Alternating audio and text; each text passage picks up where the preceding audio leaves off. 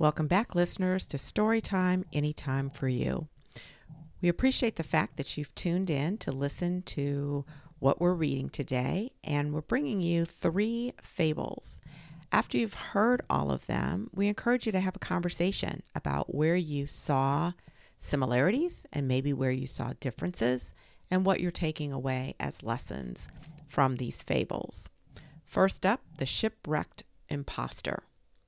The shipwrecked chimpanzee had been clinging for a long time to a slender spar when a dolphin came up and offered to carry him ashore. This kind proposition was immediately accepted, and as they moved along, the chimp commenced to tell the fish many marvelous tales, every one of them a bundle of falsehoods. Well, well, you are indeed an educated chap, said the dolphin in admiration.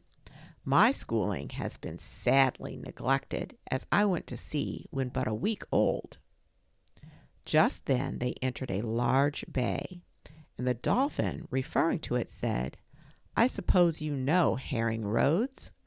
The, cheat, the chimp, taking this for a name of a fellow, and not wishing to appear ignorant, replied, Do I know Rhodes? Well, I should almost think so. He's an old college chum of mine and related to our family by. This was too much for the dolphin, who immediately made a great leap and then, diving quickly, left the impostor in the air for an instant before he splashed back and disappeared. The moral a liar deceives no one but himself. Next up, the seaside travelers. Some travelers journeying along the seashore climbed to the summit of a tall cliff, cliff and looking over the sea, saw in the distance what they thought was a large ship.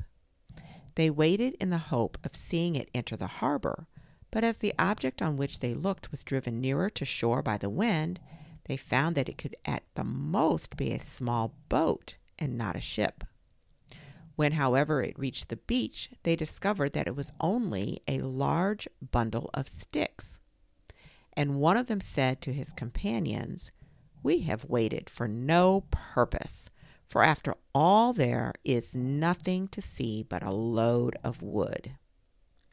Lesson Our mere anticipations of life outrun its realities.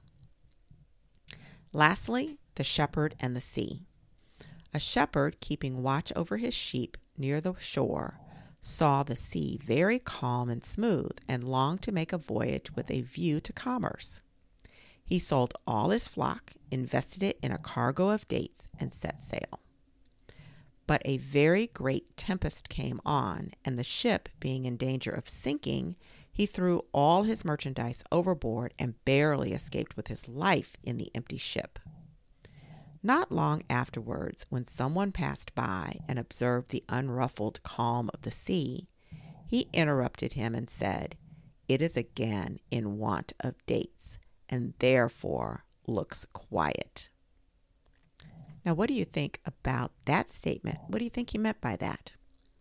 So, that's the end of this episode. Please keep reading so that you can find inspiration, education, and entertainment. Until next time, take care.